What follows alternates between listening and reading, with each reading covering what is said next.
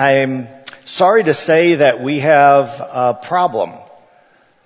A problem for you and me, a problem for all of Jesus followers, and it's that problem that I want to address today. It's a problem of perception. It's the way we are viewed by our society and by the world. And you've read the statistics, the results of surveys, as I have as well couple that I ran across recently, one of them said that 92% uh, of 69 to 29 year olds, that's, uh, you know, basically young adults, when they are asked to describe Christians, the word that they use is judgmental. Another survey I read I talked to, was a survey of unchurched people, and uh, 72% of them said that the word that they would use to describe uh, Christians are is the word hypocritical. This just wells up a lot of emotions in me, uh, disappointment, frustration, a lot of different feelings. To think that that's how the world views those of us who follow Jesus Christ. Fortunately for us, that's one of the issues that Jesus addressed in the Sermon on the Mount. I hope you've been able to be a part of many of these teachings this summer as we're more than halfway through the Sermon on the Mount. And each week we've been looking at part of what Jesus taught in that great teaching. Today what we're looking at is that passage that's at the beginning of chapter 7 and uh, so we're going to take a look at that because Jesus addresses both this, these issues of being judgmental and being hypocritical. So um, if you want to take a moment in your Bible to find that, Matthew chapter 7, it's also printed in the bulletin. It will be here on the screen. We want you to be able to follow with that. While you're finding that, let me just mention, remind you that, remember when the Bible was written, it wasn't divided into chapters and verses, right? That, those were added hundreds of years later to help us find things in the Bible. Imagine how hard it would be to find something in the Bible if we didn't have those. And obviously when Jesus spoke the Sermon on the Mount, he didn't get to some point and then say chapter 7 verse 1. You know, those were added for our convenience. But it does seem as if when you look through the Sermon on the Mount, it almost feels like there's kind of a break, sort of a, a change when we get to this section that we say begins chapter 7. So um, let's let's look at it together. It says, do not judge or you too will be judged. For in the same way you judge others, you will be judged. And with the measure you use, it will be measured to you. Why do you look at the speck of sawdust in your brother's eye and pay no attention to the plank in your own eye? I mean, how can you say to your brother, let me take the speck out of your eye when all the time there is a plank in your own eye? You hypocrite. First take the plank out of your own eye, and then you will see clearly to remove the speck from your brother's eye. Do not give dogs what is sacred. Do not throw your pearls to pigs. If you do, they will trample them under their feet and turn and tear you to pieces. even people who uh, are not Christians, who maybe don't know much about the Bible, one of the things that they believe that the Bible says is that Jesus said you should not judge. And that's one of the phrases they throw at us as Christians a lot. I thought it was interesting this week in the, uh, the Waterloo Cedar Falls Courier on Tuesday, I think, in the letters to the editor, a, a dear lady, Catherine Riley, wrote this. This is in this just the second paragraph of what she was writing. And she said, first, I too have been judgmental of Donald James Trump for all his wrong choices in words and actions. Only to open my Bible to read in Matthew 7, 7, those that judge will be judged.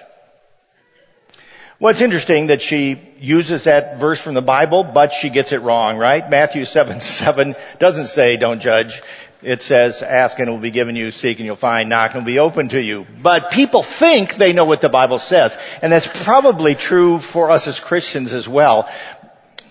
And we know it's in there somewhere, maybe in the Sermon on the Mount. Sure enough, it is one of the things that Jesus said. So we're going to try to figure this out if we can. I think one of the great things about this little illustration that Jesus uses is, I think it's meant to be funny it contains such a sort of uncomfortable truth that maybe Jesus, you know, gave us a, a, little sugar with it as well. He gives this really interesting illustration of somebody who has a speck in their eye, a bit of sawdust maybe. You know what it's like to get something in your eye. It's terrible, even a small thing. For about 40 years I wore rigid contact lenses and I'll tell you, you get something, a little thing under those, it was very painful. You get an eyelash in your eye, a little bit of dust or dirt, it can be very painful. So here's the guy who's got this little, little minute something in his eye, and the, another person then comes up to try to help him get that out of his eye. The problem is that that person has a plank in his eye. Can't you imagine this sort of in cartoon form? here's this guy with the plank, you know, he doesn't even notice that he's got a plank in his own eye. He's so focused on the little speck in his brother's eye.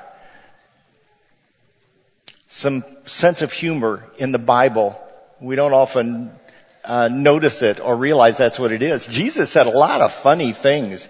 Talked, to, talked about the Pharisees straining out a gnat out of their out of their water and swallowing a camel. You know, those were funny pictures that Jesus gave. And the picture that he gives here, the guy with the plank, you know, trying to help the guy who has this little speck in his eye, I think was meant to, to make people smile as they listen to this teachings of, of Jesus. But he gives an important truth here as well. And I think we as Christians really need to be honest in focusing on how we are perceived. And it seems as if the first truth that Jesus gives here is that, that we are not to be judges. Judge not, he said, or you'll be judged. Now, how do we understand that? This is a difficult balance. Because there are a lot of places in the Bible where it talks about the need for us to be discerning, to make judgments. I think one of the things that will help us is if we, if we think about how we view God. I would say that among Christians, people either lean one way or the other. Either they lean towards seeing God as a God of justice, a God who hates sin and evil, who gives laws and rules and instructions to help people avoid that because it hurts them, it hurts others, it hurts their relationship with God. And so there's this God who is a, a, judge and who judges what is evil and wrong. We tend to lean that way or we tend to lean toward God as love. A God who is merciful and forgiving and tender the God who's described as a loving father, whose love is never ending. As you think about yourself, which way do you tend to lean? As you think about churches you know, as you think about Orchard Hill, which way would you say that we lean? Have you figured out which way I lean as a teacher? Yeah. Well, depending on how you lean, it may affect the way you view other people and the instructions that God gives to us.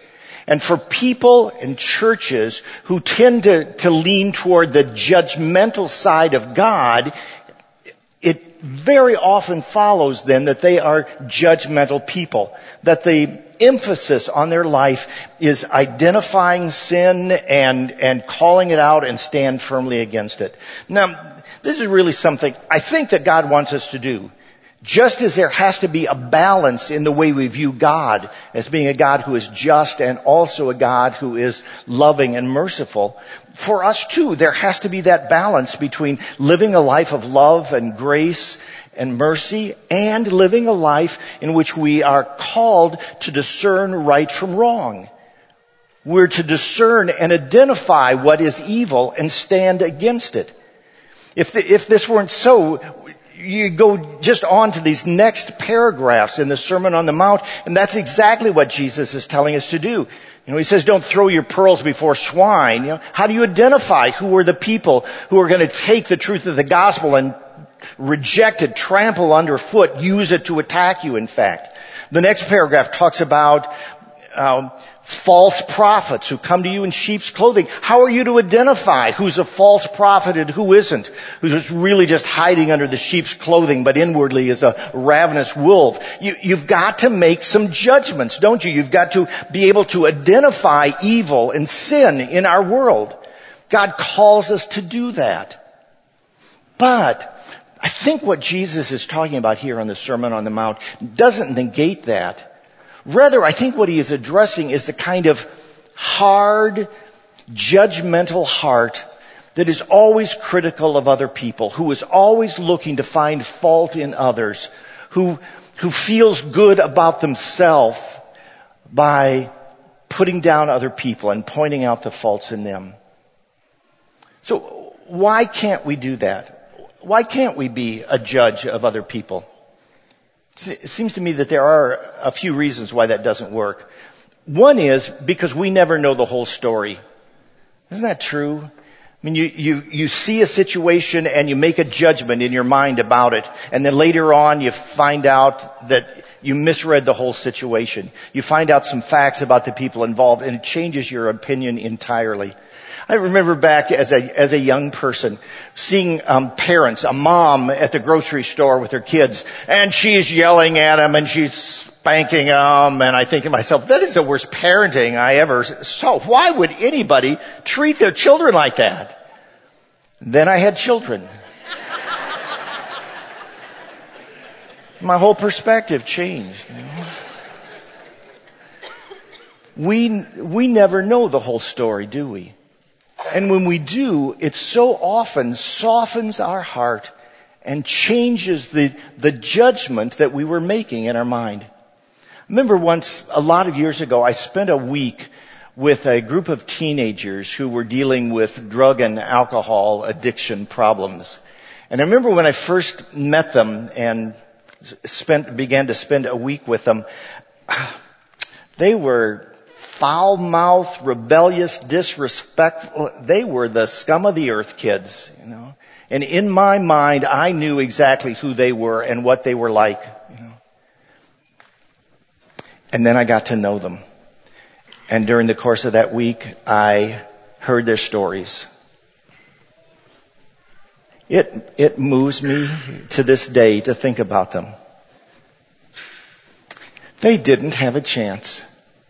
When I found out the kind of homes that they came from, the kinds of disabilities that they dealt with, the kinds of situations they had, it broke my heart. I just grew to love those kids. I wanted to adopt them all and, you know, take them home with me. You know? Because I began to find out the stories. And when we find out who these people are, it doesn't justify or make right wrong behaviors but it softens our hearts, helps us to understand what brought them to that point in our lives. The problem is we never know the whole story and we tend to make judgments without knowing the facts, without knowing what brought that person to that point. And somehow we have to have that balance in our lives of being able to say this, this behavior is wrong. God calls this out. This is something that is damaging and hurting to that person and to others. And to balance that out with saying, but God loves that person. God's deepest desire is that they be able to avoid that very behavior that's causing such destruction in their lives. So we can't judge because we never really know the whole story. Another reason I think we can't judge is because we all have our own baggage, right? You know, we all have issues in our lives. We all have prejudices that affect the way we make judgments. We carry that around with us. Interesting this week, I had a wonderful thing happen. I'd been called for jury duty. And so on Monday I had to phone to find out if I needed to report for jury duty, and I did not. I'm happy to do my civic duty, but boy, it sure opened up my week a lot, not having to do that. But I remember times when I have been called to, to report for jury duty and you get questioned, you know, by the lawyers and they ask if you've, what, what situations you've been in, what kinds of things you have faced in your life, and then they ask that question, do you think in spite of that that you're able to make a, you know, a fair and impartial judgment? And of course we all say, yes, you know, we can. But the reality probably is, you know, we never make an impartial judgment. We are so influenced by our own background and our own experiences. I would, I would bet for all of us, you know, if, if we would stop and think about it, we could identify the groups of people or the types of people against whom we are prejudiced. the kinds of people that we tend to judge negatively and harshly. And because we can't separate ourselves from that baggage, in fact, because we can't even often identify it, it makes it impossible for us really to set ourselves as a judge of another person. We don't know their story and we don't even fully know our own story. And I think that's part of the reason that Jesus is saying, therefore you are not to judge. So who is to judge then? Well, the person who is the judge is God himself. He's the only one who is competent to judge, isn't it? God alone knows the full story. God knows exactly what has brought that person to that point. God knows exactly what's involved in that behavior or that action. And God is able to have that perfect balance of being a just and holy God and at the same time, then, being able to be a, a, God of love and mercy. Let me, let me read you a couple verses that, that bear on this from the New Testament. Um, the first one is from James chapter 4. Says this, this is James 4 verse 12. It says, you know, there's only one lawgiver and judge, the one who is able to save and destroy. But you, who are you to judge your neighbor? And in Romans 14 verse 4 it says, who are you to judge someone else's servant? To their own master, servants stand or fall. And 1 Corinthians 4 verse 5 says, you know, therefore judge nothing before the appointed time. Wait until the Lord comes. He will bring to light what is hidden in the darkness and will expose the motives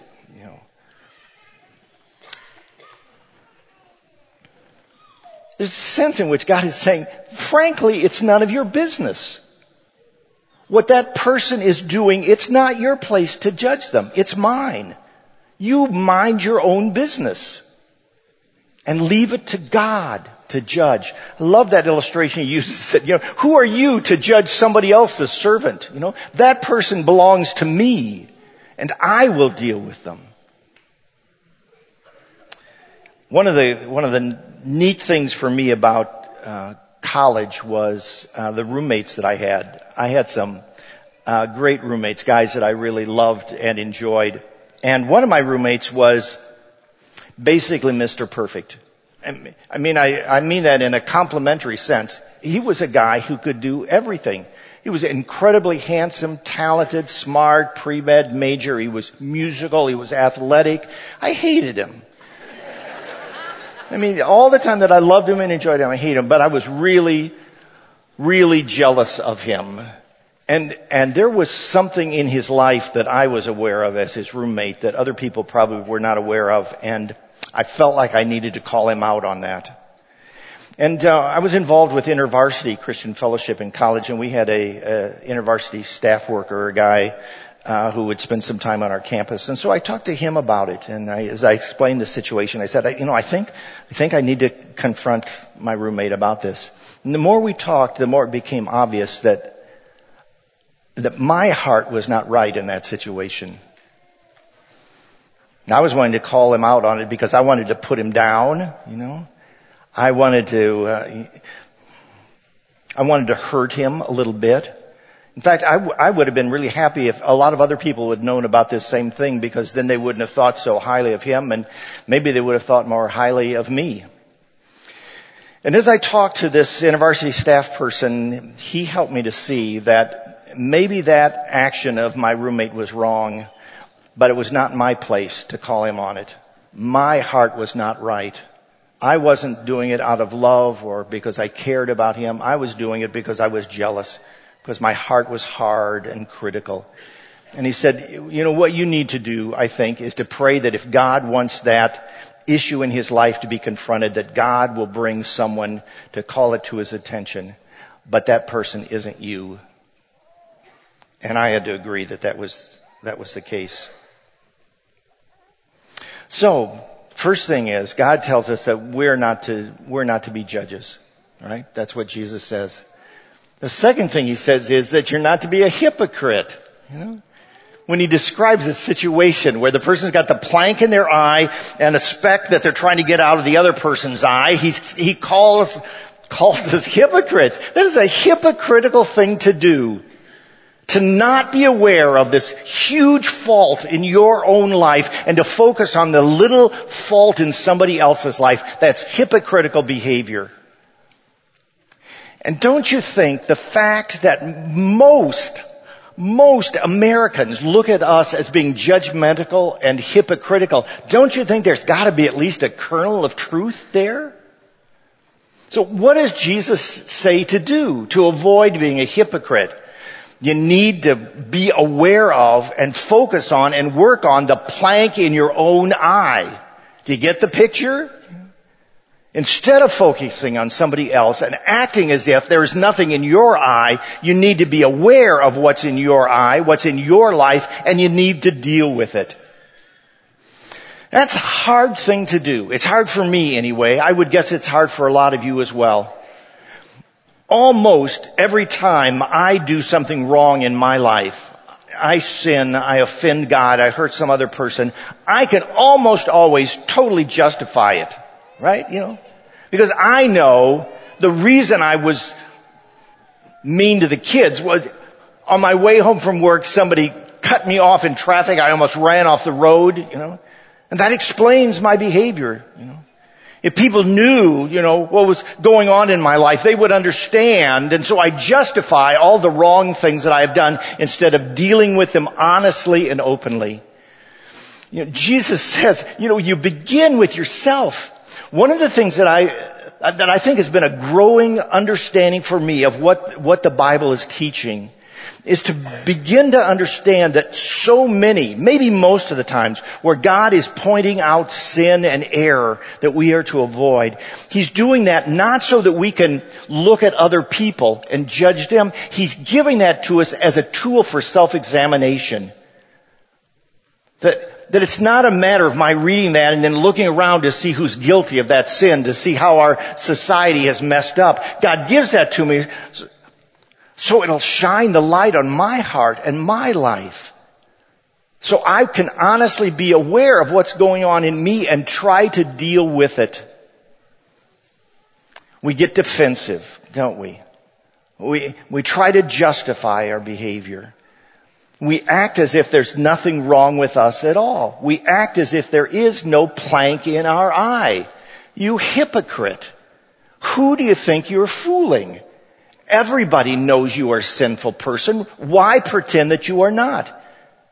Everybody struggles. Why would anybody think that you are the only person who doesn't struggle with sin in your life? And so it's hypocritical of us not to admit our own failures and our own sin and to try to deal with them by the grace of God and to remove them from our lives. So I would encourage you, you know, as you read through these places in the Sermon on the Mount, to use them to reflect on your own life and your own heart. There's a, a, wonderful picture of that, I think, in the Old Testament. You remember when, when God was having them build the, the temple in Jerusalem and set up the sacrificial system, and there was this one guy who was the high priest. And it was the high priest alone who would go into that sacred part of the temple, the Holy of Holies, just once a year into the presence of God. And what did he have to do before he did that? He couldn't just walk in. Before he could go into the presence of God, he had to deal with the sin in his own life. His purpose of going in was to, to offer sacrifice and to intercede for the sins of the people. But before he could do that, he had to deal with the sin in his own life.